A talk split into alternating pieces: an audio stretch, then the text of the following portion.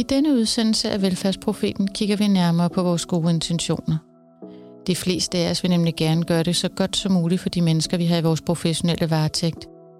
Og så længe intentionen er god, og vi har de faglige argumenter på plads, så kan det vel ikke være helt galt. Eller kan det? Det er temaet for denne udgave af Velfærdsprofeten, hvor vi undersøger, om gode intentioner kan være skadelige, om de kan blive så magtfulde, at der ligefrem er tale om en slags godhedsmagt, og hvem sidder i så fald på godhedsmagten? Kan de fagprofessionelle selv blive underlagt en godhedsmagt, som det er svært at argumentere imod? Og hvordan skal vi så forholde os kritisk til logikkerne bag de gode intentioner? Det og meget mere får du svar på i denne udsendelse, hvor vi undersøger, hvad godhedsmagt er for en størrelse. Din værter er Stine Raab Bruselius og Lotte Andersen. Og vi har fået besøg af vores gode kollega Anne Sur. Velkommen til, Anne. Tak skal du have. Og Anne, du har jo skrevet øh, phd afhandlingen Sovgrupper i de danske skoler. I afhandlingen der undersøger du de forestillinger og antagelser om sorg, der ligger bag etablering af sorggrupper i, øh, i danske skoler. Og i den forbindelse er du også blevet optaget af de her begreber om godhedsargumenter og godhedsmagt. Så hvis vi lige skal starte der, Anne, kan du prøve at sige lidt om, hvad godhedsmagt er for en ja, størrelse? det kan jeg prøve på i hvert fald. Man kan sige, at godhed i sig selv er jo den gode intention i den her sammenhæng, og magt, det giver jo sig selv, det har jo en eller anden form for asymmetri. Så det handler om, at der kan være en asymmetri mellem den gode intention og det, man gerne vil lave, altså øh, hjælpe den anden med. Og når du så kommer hen og gør den her gode gerning ud fra den bedste intention, så kan du i princippet komme til at udøve magt, hvis du ikke har blik for, hvilke argumenter du har for at gøre det. Altså du kan blive så optaget af den gode intention, at du bliver blind for, hvorvidt din indsats, din handling, rummer nogle magtfulde perspektiver, som faktisk ikke tjener den anden bedst. Så man kan sige, hvis man skal sige noget om godhedsmagt, så handler det kort og godt om, at har du, har du gode argumenter, eller har du godhedsargumenter? For godhedsargumenterne er, jeg gør det for det bedste. Men det gode argument kan jo godt være mere reflekteret og sige, hvorfor gør jeg det? Hvad står jeg på af viden, når jeg gør det, jeg gør? Hvis vi skal prøve at øh, konkretisere det, Ja.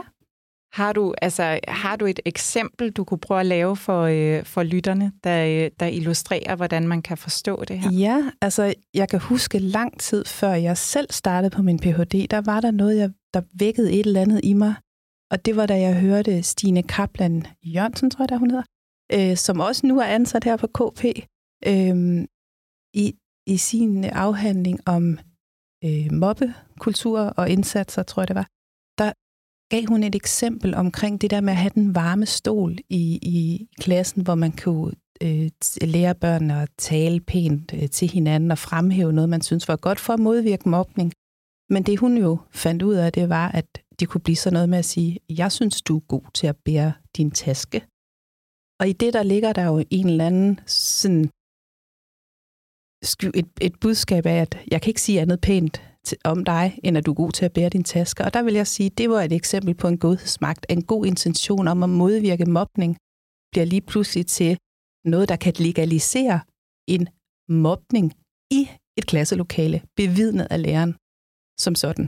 Og det er ikke det samme som at sige, at alle øh, varme stolesessioner i klasserne er godhedsmagt, men det rummer en risiko for godhedsmagt, hvor den gode intention har den negative effekt. Det er jo også noget af det, du har været optaget af i din forskning i arbejdet med phd afhandlingen ja. hvor du specifikt har kigget på sorggrupper ja. i de danske folkeskoler.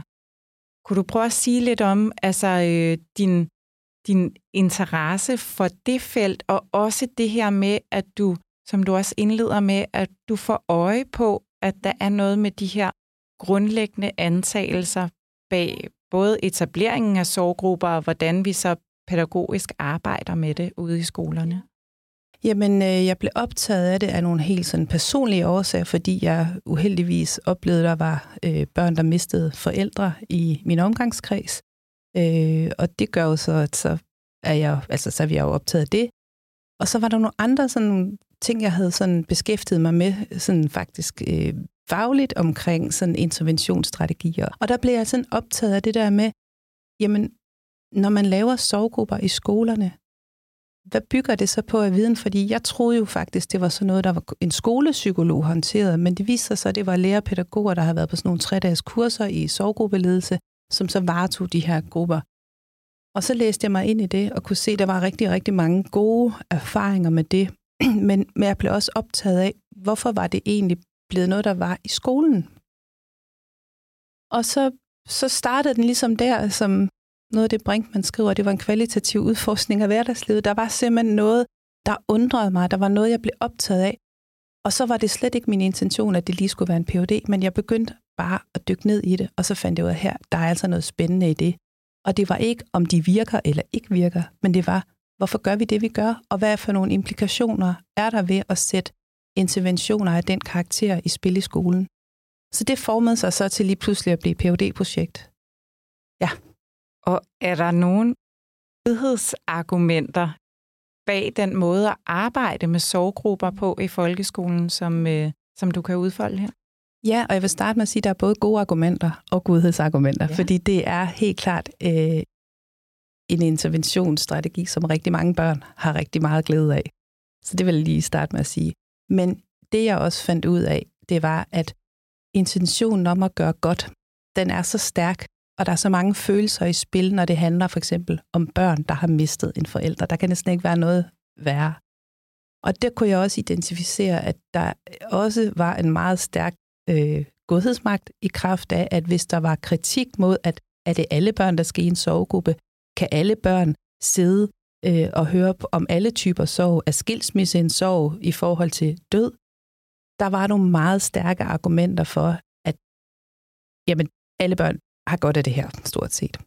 I nogle dele af miljøet. Der er også andre dele af miljøet, hvor, hvor godhedsmagten var øh, mere begrænset, men det var stadigvæk den gode intention, der drev det, og det vil sige, der var meget, meget lidt repræsentation af, hvad med de børn, som ikke bryder sig om det. Eller hvad med de lærere, som faktisk ikke føler, de føler sig, eller føler sig kompetente til at varetage rollen, eller pædagogerne. Så på den måde, der stødte jeg på det øh, som et ret stort fænomen. Øh, plus der er også meget magt i det at have med altså et specifikt børn, der har det dårligt at gøre. Og vi vil jo gerne være gode, når vi går ind i de her øh, velfærdsprofessionelle relationer. Så hvordan kan man blive opmærksom på, hvornår at det er et godt argument eller et godhedsargument? Godhedsargumentet vil jo, hvis du kigger på de her norske forskere, øh, som jeg har øh, læst mig rigtig godt ind i, så vil de sige, at godheden i sig selv er argument. Altså, det, jeg gør det jo for det bedste. Og i, i den tekst, øh, som jeg har lænet mig meget op af, øh, der er skrevet af Petersvold og Østrøm, hvor de kigger på sådan et pædagogisk eksempel, hvor en børnehave indsamler en masse informationer om nogle forældre, så er argumentet, at vi gør jo det for børnenes bedste, så de kunne slet ikke forstå, at de fik kritik, så de gik jo faktisk i modstand og sagde, vi gør det jo for barnets bedste. Og det bliver jo så godhedsmagt, hvor godheden i sig selv er argumentet, hvor det gode argument versus godhedsargumentet vil jo så være at kigge på, hvilket belæg har vi for, at de her oplysninger, vi indsamler om alkohol, øh, rygning og øh, social økonomi, øh, familieforhold, vold, øh, hvad det nu er, er det, er det virkelig et vigtigt arbejde i forhold til at kigge på, hvordan vi støtter de her børn i børnehaven? Og der kunne man jo kigge på, hvad ved vi om risiko og resiliens? Hvad ved vi om, hvad er vigtigt for børnene i børnehaven i vores opgave som pædagoger? Og den bruger de som case til at kigge på gode argumenter versus godhedsargumenter. Så, så på den måde, så kan man sige, at godheden kan blive lidt form for immun mod kritik og skepsis, fordi den rummer godhed. Man vil godhed så meget, at den rummer en ret stor sådan, panser mod kritik. Så vil sige, at hver gang der er et professionelt omsorgsfelt, så er der en grund til at være opmærksom på, at hvad, hvorfor gør vi det, vi gør?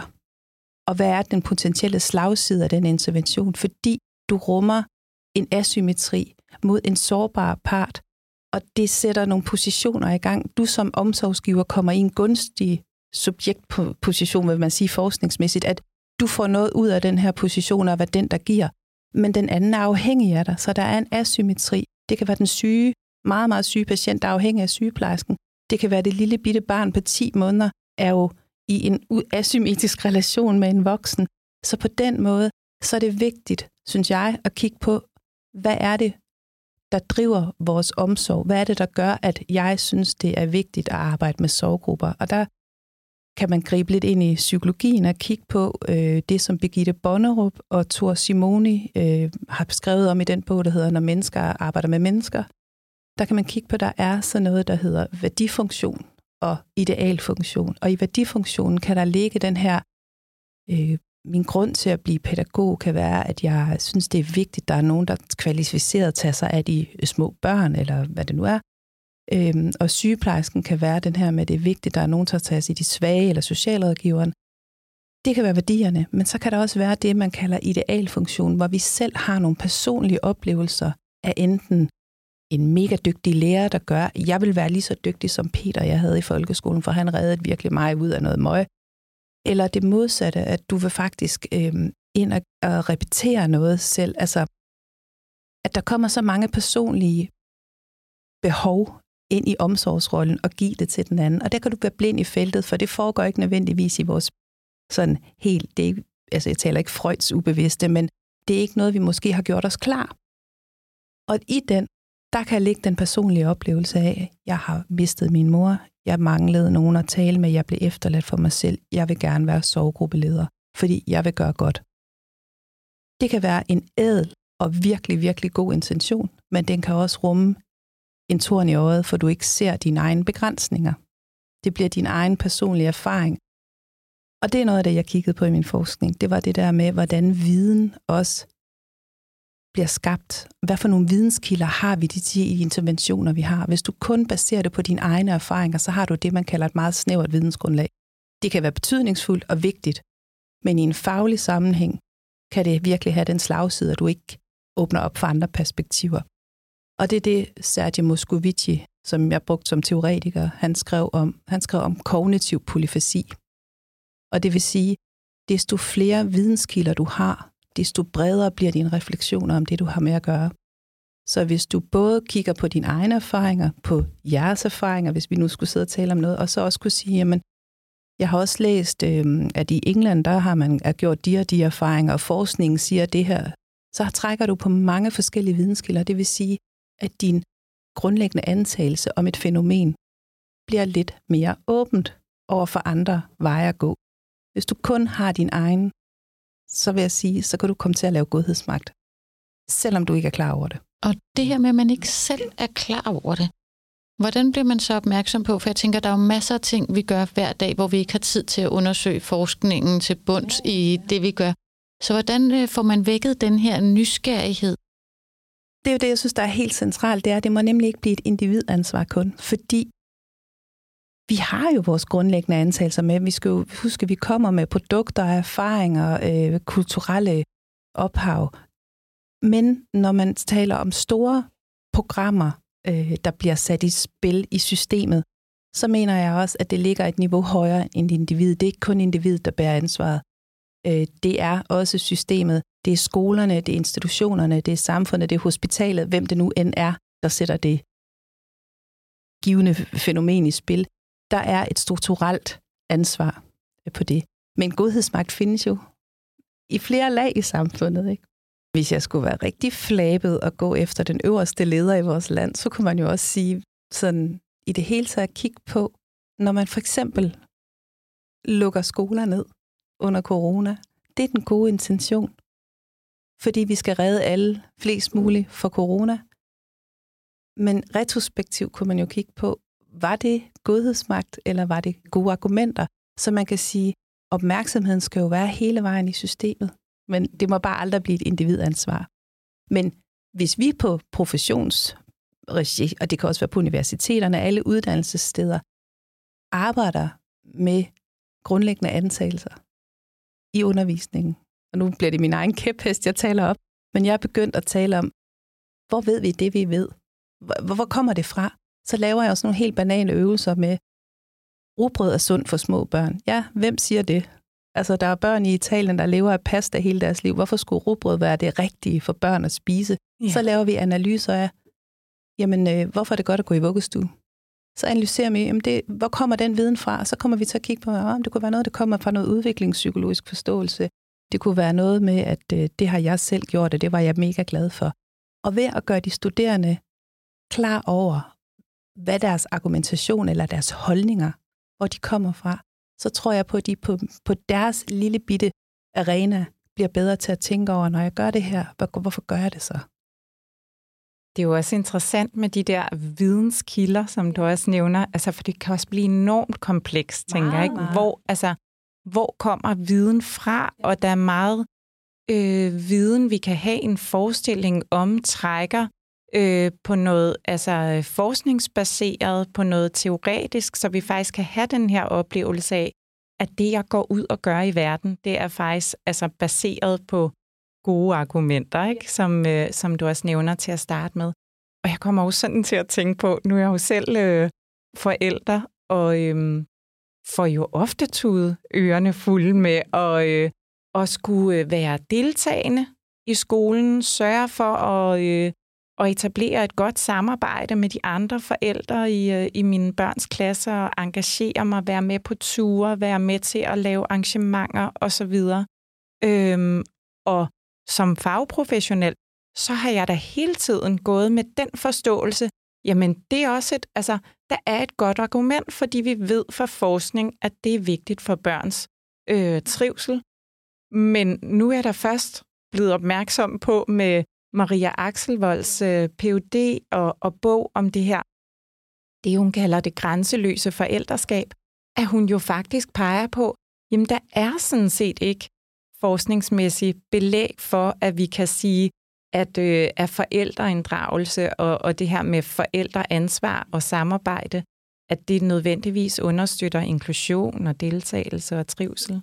Men det er jo, det, det synes jeg det er rigtig interessant, det med, man kan også høre øh, politikere eller journalister sige, forskningen siger, men det i sig selv kan jo også have godhedsmagt. Hvis man nu, hvis jeg tager den tilbage på øh, sovegrupper og siger, at forskningen siger, at øh, kun få børn har gavn af det, jamen det er jo ikke det samme som, at altså, det er jo ikke sikkert, at det nødvendigvis er rigtigt. Man er nødt til at trække på forskellige kilder, og så tænke på det her med one size doesn't fit all. Altså det, det, det er mere det, tror jeg, at jeg er blevet optaget af.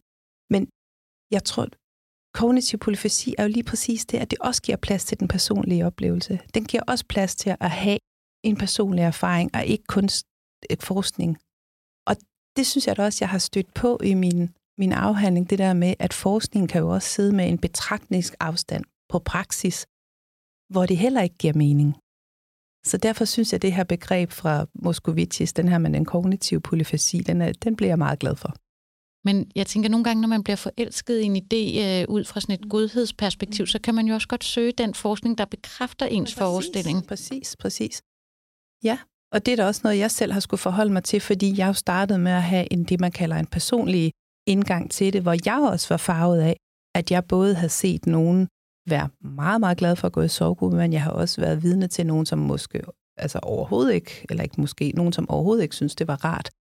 Så det er også splinten i mit øje, og det er også noget, jeg jo selvfølgelig har skrevet ind i min afhandling, hvorhen er min forforståelse i det, og den skal man jo altid have øh, blik for. Øh, men det er faktisk det, som også øh, Svend Brinkmann skriver i den her bog, der hedder Kvalitativ udforskning af hverdagslivet, som jeg synes burde være obligatorisk litteratur for studerende. Fordi der står jo lige præcis i indledning, at det her med, at du kan være optaget af noget, som gør, at du får lavet sindssygt god forskning på hverdagsfænomener. Men netop, hvis du også er meget optaget af det selv, så skal du også lige være kritisk på, hvad det handler om. Og det er tilbage til godhedsmagten. Hvis du er optaget af at lave skilsmissegrupper, så kunne det jo være, fordi du er optaget af det af en personlig årsag, så er du nødt til lige som lærer eller pædagog kigge på distancen i det. Og så du i din forskning eksempler på altså kollegiale grupper, hvor det faktisk formåede at have den her kritiske distance eller åbne for en debat, hvor at uh, godhedsmagten blev udfordret af de gode argumenter? Jeg så helt klart det, man... Altså, når man taler om... Eller i den måde, jeg har arbejdet med grundlæggende antagelser, der har jeg brugt en teori, der hedder social repræsentationsteori, som er sådan en socialpsykologisk øh, teori, hvor man inddeler de her grundlæggende antagelser eller sociale repræsentationer i forskellige kategorier, hvor nogle er meget polemiske. Det vil sige, hvis du er medlem af en rockergruppe, så er det ikke for, til forhandling, hvad rammerne og reglerne, hvad mener vi i den her gruppe? Det er sådan meget polemisk, det giver sig selv. I den hegemoniske, der kan man sige, der kan man godt have en overordnet enighed, øh, der, men den er ikke til forhandling i bund og grund, men man kan godt have en viden om, at du synes måske ikke, at skilsmissegrupper eller sorggrupper er verdens bedste, men det, nu er det det, vi gør, fordi det tror vi på. Hvor i den mere emanciperede sociale repræsentation, der siger man, der kan det godt samme eksistere og sige, jamen jeg er helt med på, at sorggrupper er sindssygt godt for ham og ham og ham og hende, men der er også nogle børn, som vi ikke synes, det er godt for. Så laver du en mere sådan nuanceret tilgang til det, og det er den, jeg vil sige, jeg vil håbe på kommer øh, mere frem, sådan en mere, hvor man går mod den der, at øh, det er one size fits all, fordi det er den forskning, som min tidligere kollega Pernille Rose også har haft omkring. Øh, hun har kigget på børneperspektiver i forhold til skilsmissegrupper, og hun siger, at det hun, eller hun skriver om det flere steder, at det her med at have en antagelse om, at noget virker for alle, det er det, børnene fortæller. Jamen, øh, det giver slet ikke nogen mening for mig, men fordi de her systemer ruller ud over, så bliver der mindre plads til det.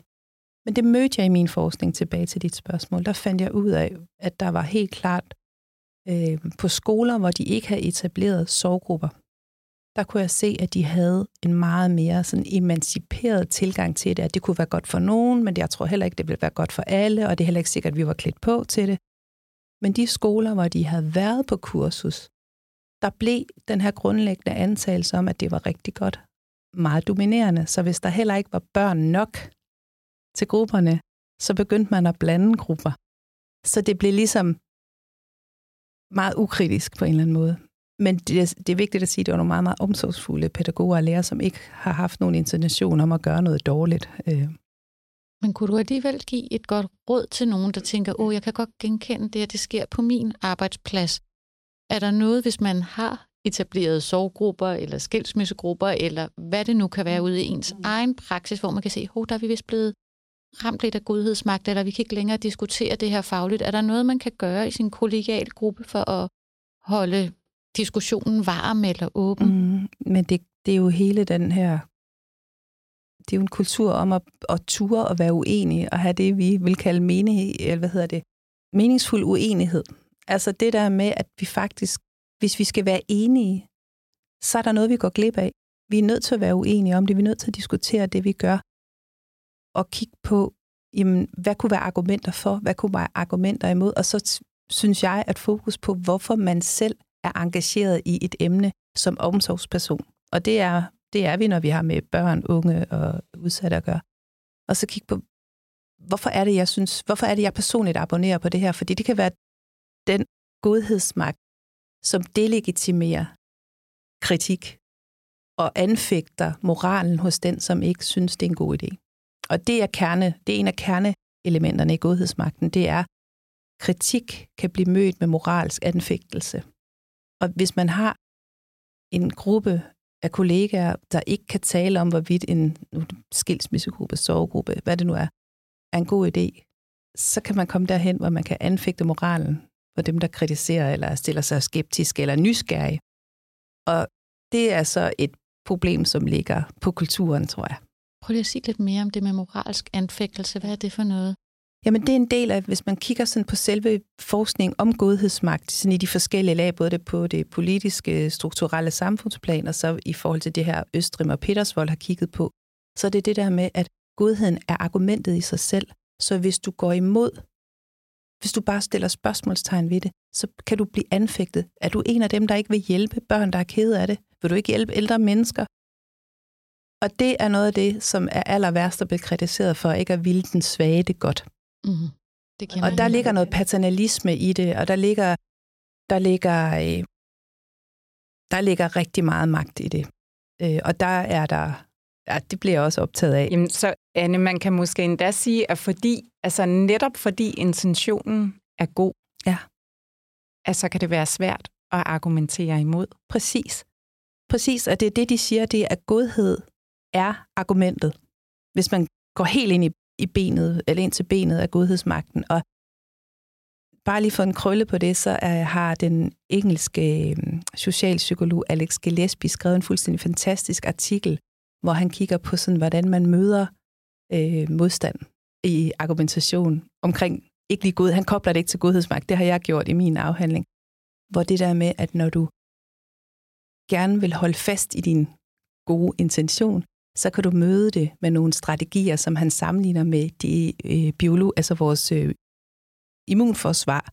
Det kalder han det semantiske immunforsvar, hvor man så kan møde den her modstand på forskellige måder. Man kan enten have undgåelse, eller man kan have, hvad hedder det, begrænsning, eller man kan have delegitimering. Og i undgåelsen, der ligger det, man kalder intetheden. Vi kan bare lade være med at tale om det. Og det var det, jeg fandt om, at det her med, at børn, der ikke har det godt i sovegrupper, det forsvinder. Det bliver til intethed. Vi kan ikke, det, det, det, er simpelthen, det, er for, det er for forstyrrende for godhedsintentionen. Øh, og så kan man have delegitimeringen at sige, jamen det er nok at være godt, et godt menneske. Du behøver ikke at være psykolog. Så kan man delegitimere det at have en faglig kritik på det, om sidde i en gruppe med børn, der har det virkelig dårligt, og selvmord og psykisk sygdom og alt muligt andet, hvor man så kommer ind med sine gode intentioner og intervenerer der. Og øh, så nogle forskellige strategier kigger han på, øh, som er helt vildt interessante. Ja, det er jo enormt interessant, for så er der jo stemmer, der på en eller anden måde udelukkes, eller som vi ikke hører. Ja. Så Anne, kunne man oversætte det til, at noget af det, du siger, at hvis man sidder derude i, øh, i sin praksis og, øh, og tænker, mm, hvad, hvad, skal jeg, hvad skal jeg være opmærksom på? Så der, hvor, man, øh, hvor det godt må vække en skepsis, det er der, hvor at, øh, at vi faktisk ikke har, har flere argumenter ja. end Ja, en, jeg end gør et. det for det, altså, jeg, jeg gør det for børnenes skyld, eller, altså, som Østrem og Petersvold sagde, var argumentet i Norge. Jamen, vi gør jo for det gode. Vi gør det for børnene. Og når man kommer til kort der, så begynder der at være nogle røde lamper, der burde blinke og sige, og på hvilken måde gør vi det så godt? Kunne der være noget, vi er blinde for? Og det er der nogle nye toner også fra Norge. Jeg er meget vild med Norge. Hvor øh, Jørgen Flor, som er psykolog, han har skrevet en bog, der hedder Myten om bivirkningsfri samtaler, eller bivirkningsfri terapi, men den kan man da godt overføre på ikke-terapi også. Men det her myten om, at så længe vi bare sætter ord på det, så er det godt. Og, og det, øh, det, er en, det er en ret vigtig pointe, synes jeg. Men det er meget vigtigt, at, at det ikke kommer til at lyde som om, at forskningen skal informere praksis helt ned på, at pædagoger skal gå og tænke på, åh, og hvad siger øh, tilknytningsteorien, og hvad siger dit og dat i forhold til, hvad jeg gør lige nu. Det er ikke det, der er min intention, men det er i et større perspektiv, det her med at være kritisk på, når, når jeg gør noget af en god intention, og ikke have blik for, at der er altid to sider af en sag. Når du gør noget godt, så er der altid en potentiel risiko. Og grund til, at jeg lige nævnte Jørgen Flor, det var, at han indleder sin bog med at sige, forestil dig, at du giver et lægemiddel og siger, det har ingen bivirkninger. Det her præparat, det kan du bare tage. Der kommer aldrig bivirkninger ved det. Det er utopier. Det findes ikke. Og det findes heller ikke inden for det pædagogiske eller det omsorgsmæssige felt. Men det er bare sværere at se de skadelige effekter. Hvis en patient får bivirkninger af medicin, så vil du enten kunne se det ret hurtigt eller observere det. Når vi taler omsorgen med de varme hænder, så kan man faktisk gøre rigtig meget, hvad kan man sige, man kan risikere at lave nogle interventioner, som er ret skadelige, uden at man kan måle de skadelige effekter af det direkte, fordi der er den her asymmetri i relationer, og du ikke kan se, du kan ikke dokumentere den skadelige effekt.